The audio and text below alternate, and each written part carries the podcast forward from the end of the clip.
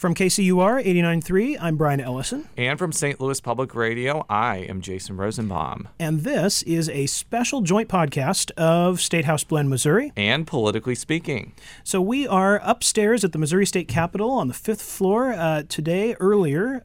Eric Greitens was sworn in as Missouri's 56th governor. And we thought it would be a good idea for these two mighty forces of Missouri political Very mighty. podcasting to join together to interview the leaders of the Missouri House. Let's hit the music. This is the Politically Speaking podcast, a candid conversation with the Show Me State's biggest political newsmakers. I'm Jason Rosenbaum. And I'm Jo Mannies.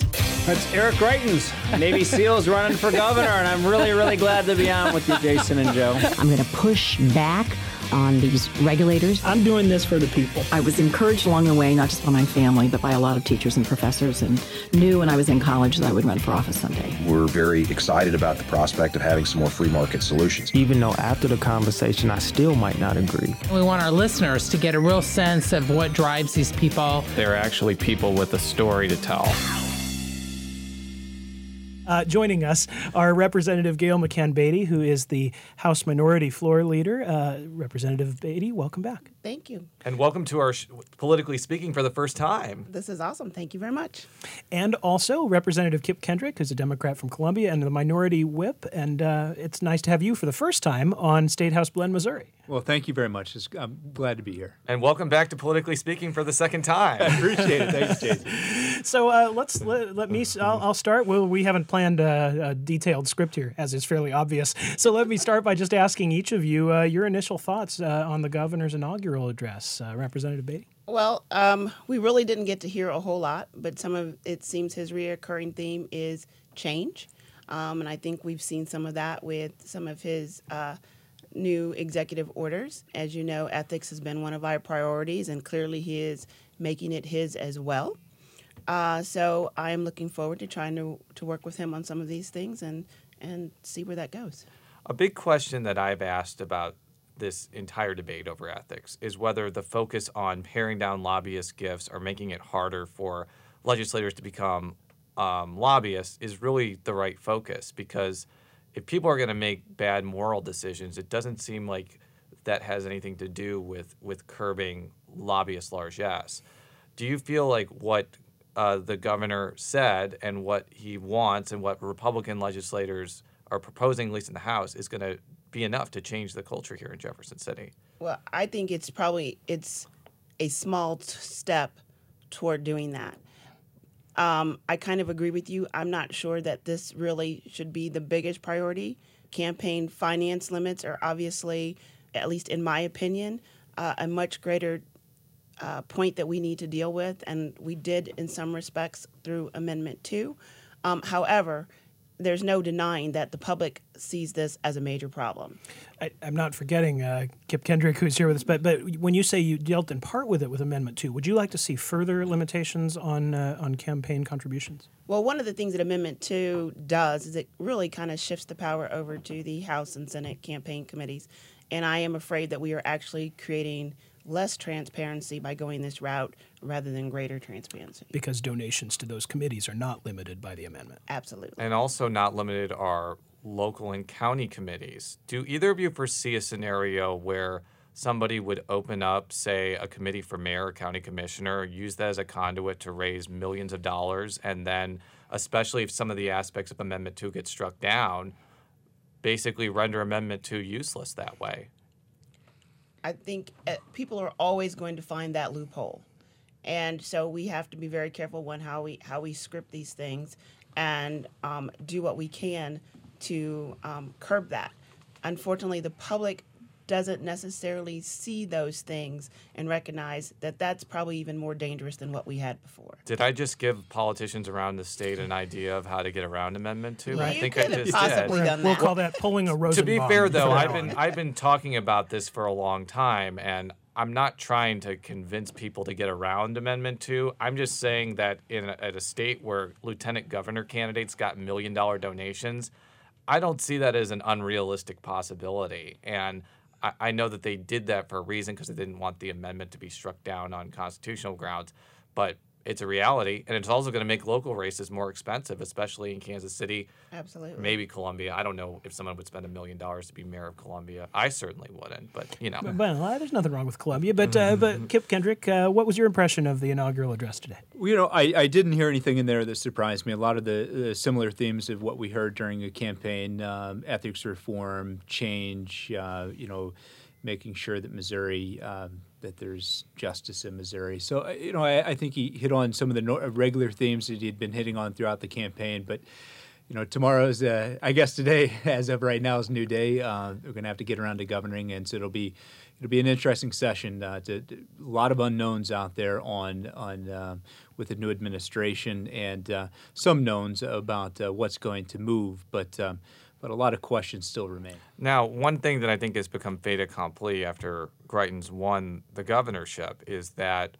Republicans in the legislature are going to propose a whole bunch of things to curb organized labor, whether it be quote unquote right to work, which is shorthand for a policy that no longer would allow labor unions and employers to require uh, payment of dues as a condition of employment. It is, is a mouthful to say, but I think that I got that right as well as uh, barring automatic deductions of dues and maybe prevailing wage. From talking with re- Republican legislative leaders, it's not really a question of if those are things are going to happen, but when. Um, and there's not really much of a pathway for, for Democrats who oppose those things to stop them. So, given that a whole new reality is about to come down for organized labor in this state, from, from talking with labor unions, are you getting a sense that they're kind of ready to reinvent themselves in this new world? Are they going to try to put up one last ditch effort to, to fight these things, even though they probably know what the outcome is? My guess is probably they're going to put a, up that one last ditch effort. I think we'll see some kind of petition process going on to take the vote to the people, which is what I said it should be done anyway. Um, this is a huge change for our state, and my concern is that we are not pushing right to work because we believe that it is right for the people, but we're pushing right to work because there's an agenda for a couple of very powerful um, billionaires. And uh, someone asked me earlier today, well, why do you feel that way? And I, my response was simply follow the money. Hmm. I mean, do you? Is it as is it as simple as that though? I mean, uh, clearly there are there are right to work. There are twenty is it twenty seven other right to work states. I mean, this is a this is a nationwide agenda of a, of a, of a movement that doesn't uh, that wants to uh, to take that position. And labor to, unions spent millions of dollars to try to prevent this. Right. Too. Absolutely. So I want to make that clear, but continue. No, but but so I guess my question is, uh, isn't this a there's a broader fight here, right? This is this is not just about one particular piece of legislation. Right. Which is which is why my argument is we should take it to the people, um, and let them tell us uh, do they want this to be a right to work state.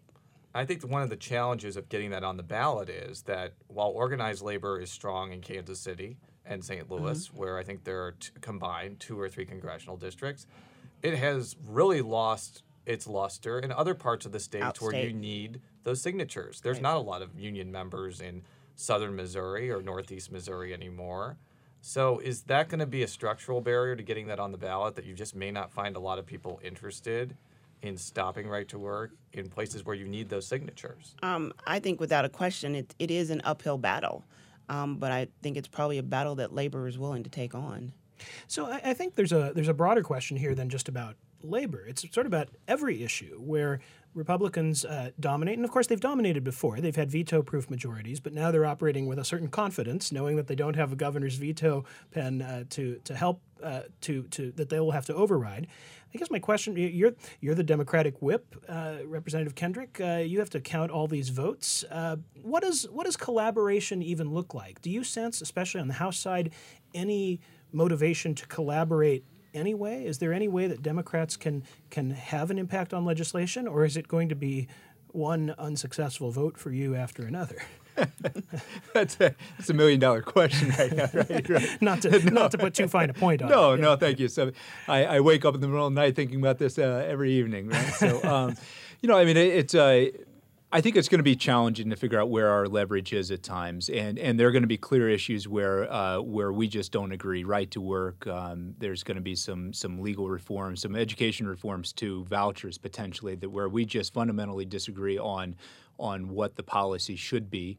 And uh, there's a very good possibility on some of these major policy shifts that we're just not going to have the votes uh, to be able to stop it. But that being said, um, there are there are a lot of issues that move forward here in the state that aren't necessarily partisan.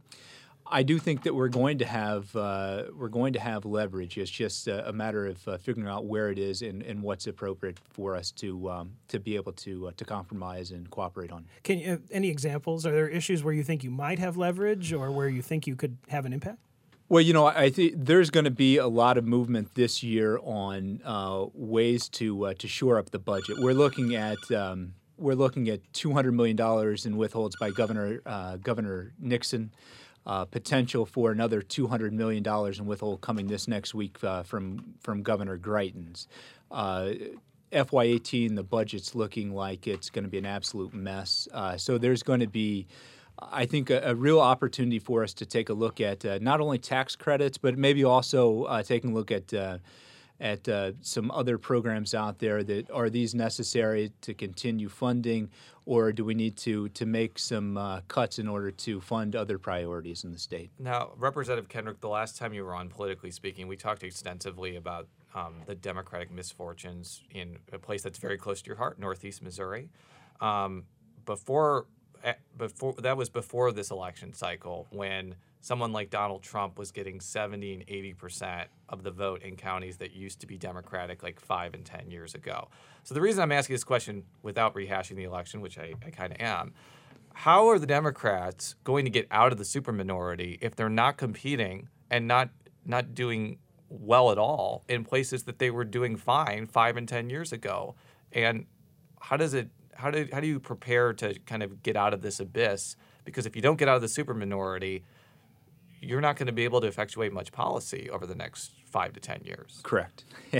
there's no there's no one single answer, right? I mean, it's going to take. Uh, it's going to take a lot of different levers being pulled uh, at the same time. We, we, have to make sure that we have candidates uh, in Northeast Missouri and Southeast Missouri, and uh, we have to field candidates where we haven't been fielding candidates we have to make sure that there's a unified message, not only uh, a message of opposition at times and, and what uh, what we feel that the, the Republicans have done to uh, to worsen the situation for the state, but we also need a, a, clear message on what we plan to do to move this state forward. And and I don't and I maybe that's lacking at time, eh, but we also and we have to have a message about what it's going to take uh, to make uh, make Missouri better for everyone. Is one of the challenges when you're doing battle w- legislatively is you're facing off against people like Todd Richardson or Elijah Haahr who are very skilled both from a public policy standpoint and from a political standpoint.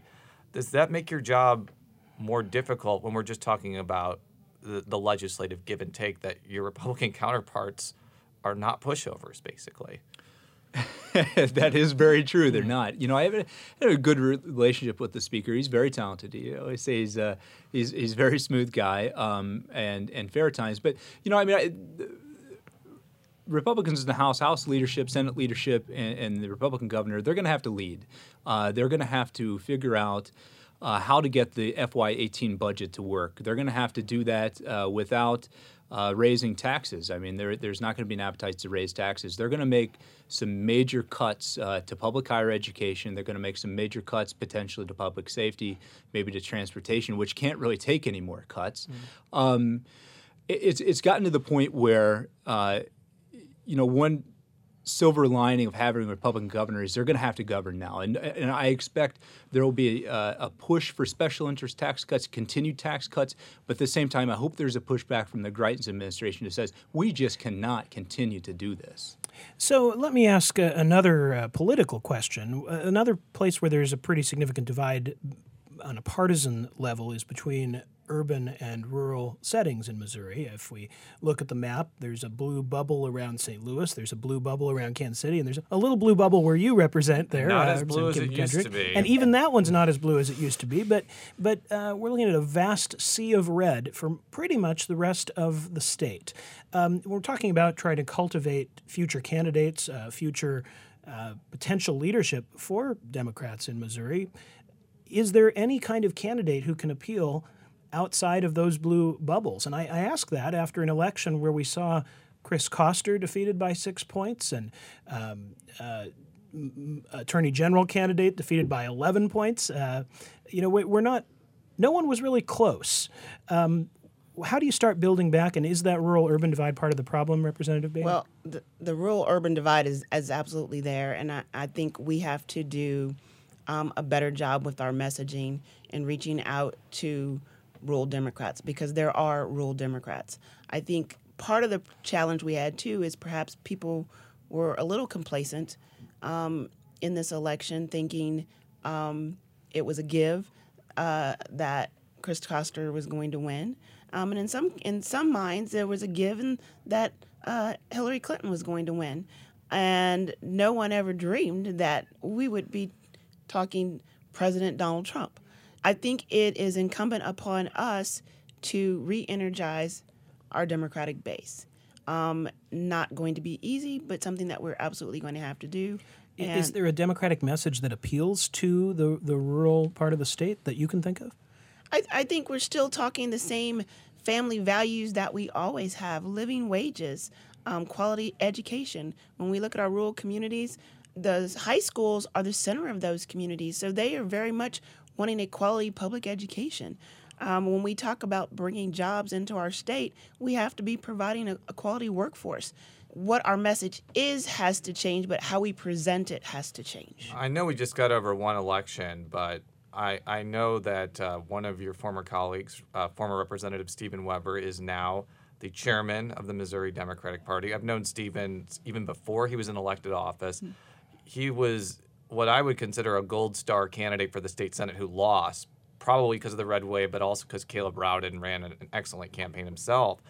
But my feeling is he has he has a lot of work to do but he also has the possibility of being a statewide candidate in four years. As somebody who served with them, I'm, i guess we're getting speculation going on this show. That's first. what we do. It's a podcast. Would he be the type of leader that you think you could rally around in four years, maybe for governor or some of the other down ballot offices? You know, I, I have regular conversations with uh, with Stephen, and right now he's solely focused on on being executive director of Missouri Democratic Party. I think he's so focused right now on doing what's right uh, to get the Democratic Party back around. You know, and he's such he's got such a large yeah. job in front of him that uh, that I don't even want to speculate. Okay, well then yeah. then let me ask you to speculate a little further, are there other candidates? You don't have to have inside knowledge, but just from things that you, as you look out at the field, who would you like that's, to see? That's consider? the reason I brought that up because your bench seems pretty thin right, right. now, and you, you and need somebody to field these offices. And frankly, the two of you are near the top of the bench as legislative leaders when you don't have any statewide offices except auditors. So, so who would you like to see in uh, cult in the pipeline to be Democratic candidates? Well, you know, I mean, I think that I believe skirt your question a little bit, I guess. so I apologize. We, we I'll be completely Imagine honest. that. right. But uh, but but I think one thing that this election has done is wo- uh, it has woken Democrats up uh, nationally and in the state. We can't be complacent. Uh, I do believe that we're going to see uh, some Democratic. Um, you know, values or, or be undone. Uh, some some some things that we've really been standing for uh, to be to be threatened, and I think people are going to kind of wake up more so than they have been in the in the recent past, and we're going to see people start stepping up and saying, you know, maybe it's my turn. Maybe I need to run for the House. Maybe I need to run for the Senate. Maybe I need to look at a statewide elected uh, seat if, uh, if you know if I'm in a position to do it. So I think uh, I think people around the state are going to start stepping forward in a way maybe that hasn't happened over the last two to four years. Okay, I'm going to give uh, Gail McCann Beatty an equal chance to skirt my question. Uh, is there anyone that you can think of that you'd like to see as a candidate for statewide office for the Democrats? I don't know. You know, I'm kind of in the same boat as, as Kip in this that I don't know. It's a very small group that is here in the Capitol, and we bounce between you know the Senate and the House. But really, I think our stars, we don't know who they're going to be just yet. Um, but we will be actively out there recruiting. So if there is someone out there who is even remotely thinking about it, uh, we're looking for you. There's lots of Democrats in St. Louis, let me tell you. Is there an underwriting fee for that little uh, commercial that uh, we just allowed on our uh, uh, podcast? That, that would probably mean that we can afford our theme music. Yeah. hey, I want to thank both of you on a busy day uh, after the inauguration yes, for coming up much. and talking with us. Representative Gail McCann Beatty, the the House Minority Leader, and Representative Kip Kendrick, the House Minority Whip. Thanks to both of you. Thank you for having us. Yeah, thank you very much.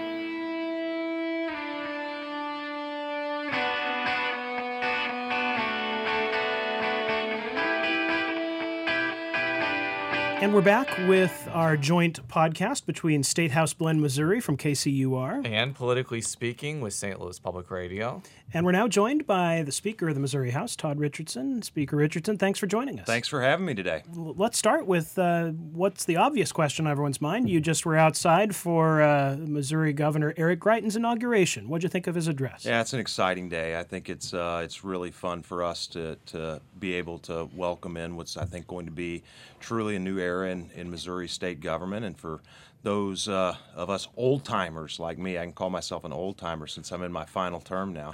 Uh, having been here six years, it's going to be really exciting to see some of the things that we've worked on o- over that period of time and have a partner in the governor's office to work with us. You know, I think a lot of folks uh, have have said over the course of the last uh, couple weeks, when there's been a lot of talk about the change and the excitement, um, you know, there are a couple issues that Governor Nixon vetoed, but the Republicans have had a veto-proof majority yeah. for for several years now. What do you feel like has really changed? Well, I think ha- having that willing partner in the executive is just there's no way unless you've worked in this building to describe what the impact is. And you know, it's not just the issues that the governor vetoes. It's it's the entire topic of conversation often gets framed uh, by what kinds of issues uh, the governor's willing to work with you on and, and what's not. Now, one of the elephants in the room here, and I guess since we're interviewing a Republican, I can use that horrible metaphor, is that um, you know during the primary and even after the primary, there were a lot of le- legislators from your party that, that weren't really sold on Greitens. Even after he beat the three other opponents, they were kind of miffed about this this refrain that Jefferson City's corrupt, corrupt career politicians, and that kind of put Republican leaders in a net as well. But I've been talking with a lot of Republicans, and they, they like what Governor Greitens has done with staffing. They like how he's being more collaborative with the legislature is that kind of a sign that some of the wariness that was there post and pre-primary is is maybe fading away? Or is some of that rhetoric still yeah. ha- still has hard feelings oh I, I, I, certainly think some of that's fading away. And i think honestly i think a little bit of, some of it was overblown to begin with. You know everybody per, from the house perspective everybody in the missouri house the longest anyone has served would be representative engler. Um, and, and he's certainly been here uh, what 12 years i was going to say 100 years but Not, it hasn't i wanted been, to be it, as insulting as possible it, it, hasn't been that long. But for the most part we don't have any other than representative engler we don't have any house members who've been here longer than six years. And every single person myself included we ran for office because we wanted to see things change and Governor Greitens ran essentially on that same platform, that platform of changing the way things are done in Jefferson City and changing the policies that govern the state. So I think as people have gotten past, um, you know, sort sort of the uh, the harsh nature of, of that campaign, they're finding that there's a lot of common ground with the governor. One thing that I've heard from some of your Republican colleagues, including uh, State Representative Kevin Engler, who was around during the yeah. Matt Blunt administration, is now that there is a Republican governor and a Republican legislature, and with such robust numbers, the Republicans can't really blame Democrats no, if things go wrong. Sure. So that's kind of a downside. If the state takes a turn for the worse, it might be bad news for the GOP. How does that feeling come into play as you're you're moving forward on this agenda? Well, there, there's no question when you have uh, when you have both supermajorities in the House, supermajorities in the Senate, and the governor's office, there's an increased uh, responsibility on us to govern. And I think um, the way that uh, we intend to do it is by following through on the things that we told voters as a party we were going to work on in the campaign. And I think if we'll keep focused on that, um, the state will be taken in a better direction. And I think um, people will see the results of, of that uh, legislation. You know, one of the things that that, that theme of responsibility is something you yeah. mentioned in your opening address last week, and uh, I think you said with greater power comes greater responsibility. Right. Isn't that a quote from Spider Man? Uh, yes, I believe that. Isn't See, that I didn't even quote? know that. That was one of the somebody pointed that out to me, and I had no idea. So Spider Man may not have been the first, actually, but but we'll look that up. Uh, we'll, yeah. we'll tweet about that. Yeah. But uh, I think Spider Man's a good person to be quoting. I mean, I would agree. Yeah. You could do worse. I yeah. Think, yeah. The, you seem you went on from there to talk about uh, that responsibility includes hearing the voices of all Missourians, Sure. including those that all of you represent. And I think you were talking to the Democrats there, Yeah. uh, saying uh, you're working to, to incorporate all of those voices in as in as practical terms as as you can.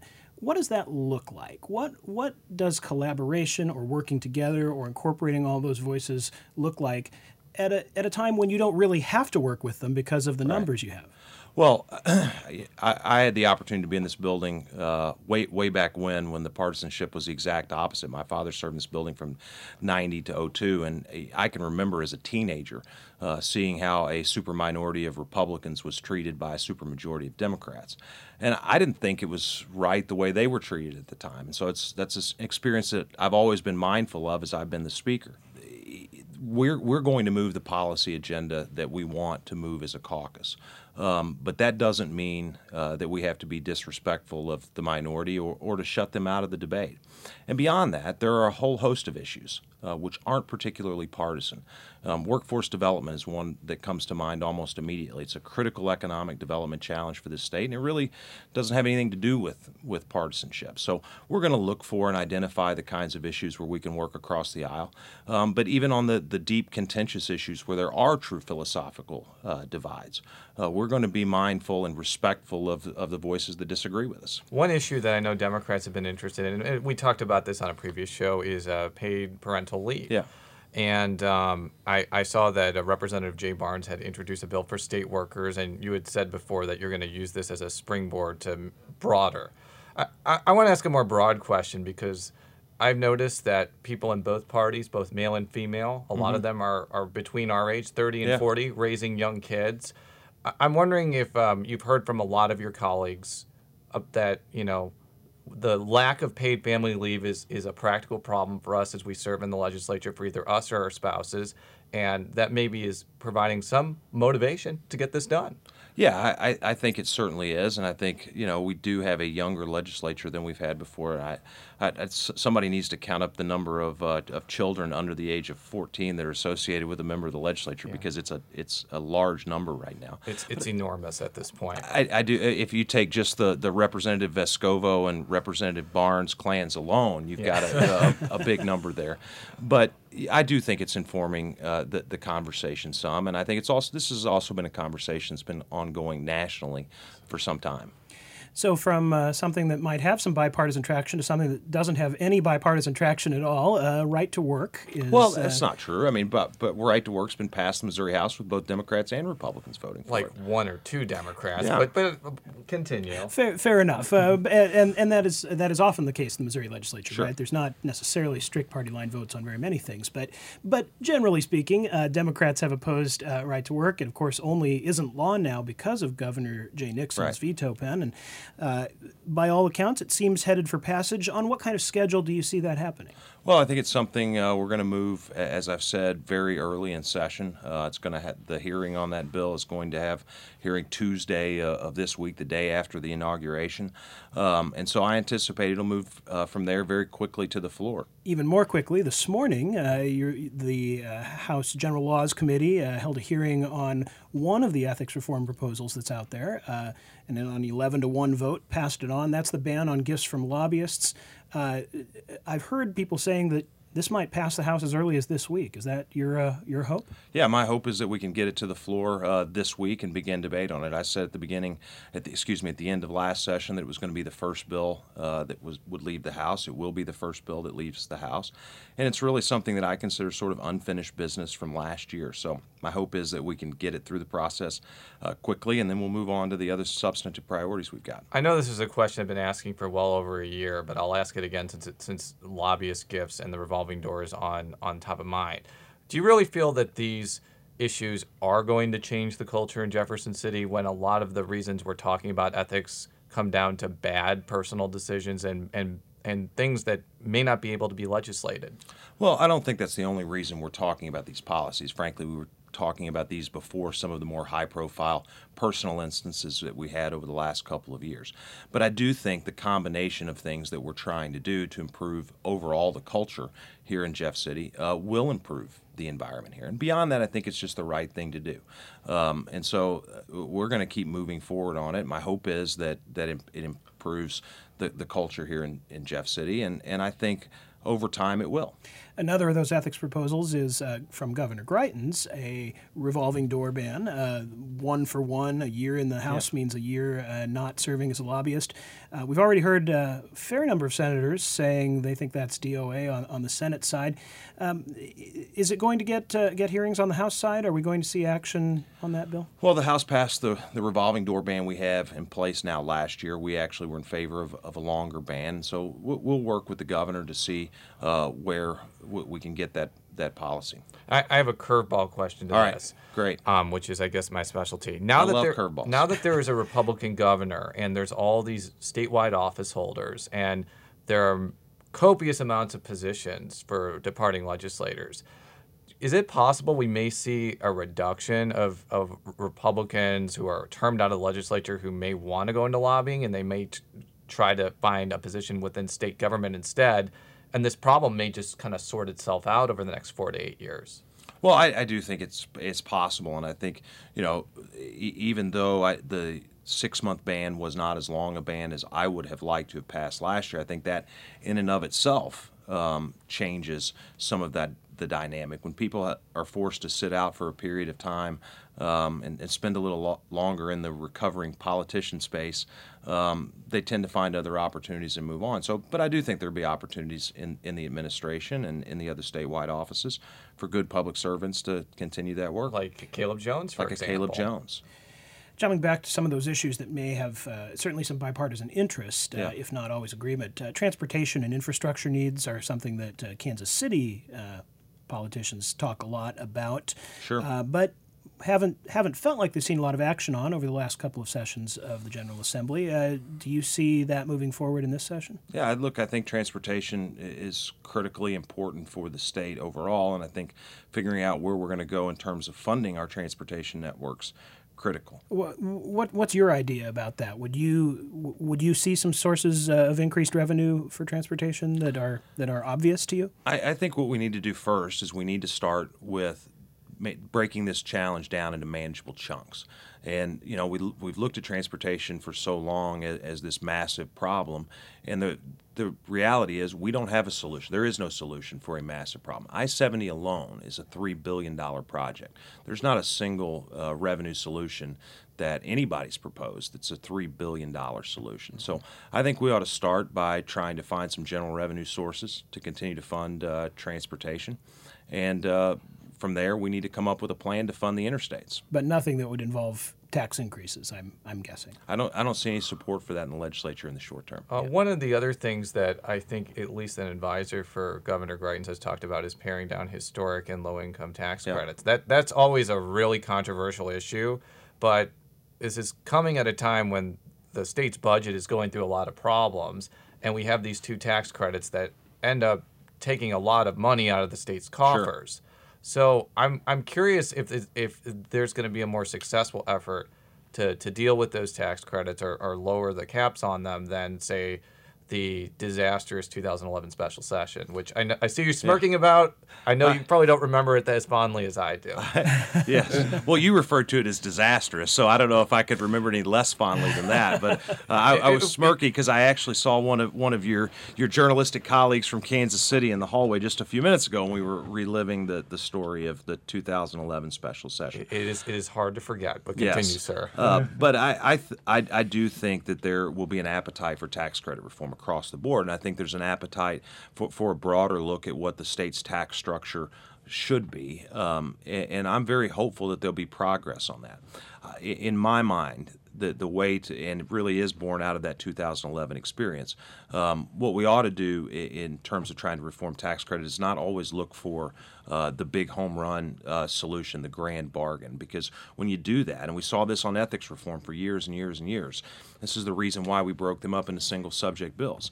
Um, when you take these issues in smaller chunks, you, you ha- tend to have a better opportunity for success. But there's going to be a lot of political pushback, for example. Sure. If you lower the cap on low income housing tax credits, it's not only the developers and the people that, that profit from those, Sure. it's going to be advocates of low income housing, which is a really important aspect of not only urban Missouri, but rural Missouri as well. So, no how do you strike that balance? Well, that's what the legislative process is going to be about, and and it's uh, it's it's not easy. And you've been around this building long, long enough to see kind long. of to see to see how difficult some of those challenges are. But look, that's why we we create the kind of process where we can have fair and open dialogue. And I think if we'll put um, the right people. Um, Working on this problem, we'll come up with, with where that balance is. I, I guess I just have to ask this question, and maybe it's a self-serving one, and it's to somebody who's not uh, sh- sharing my faith. But we did pass a historical, symbolic milestone today. There's never been a Jewish person ever Yeah. elected governor before, and especially after 2015, when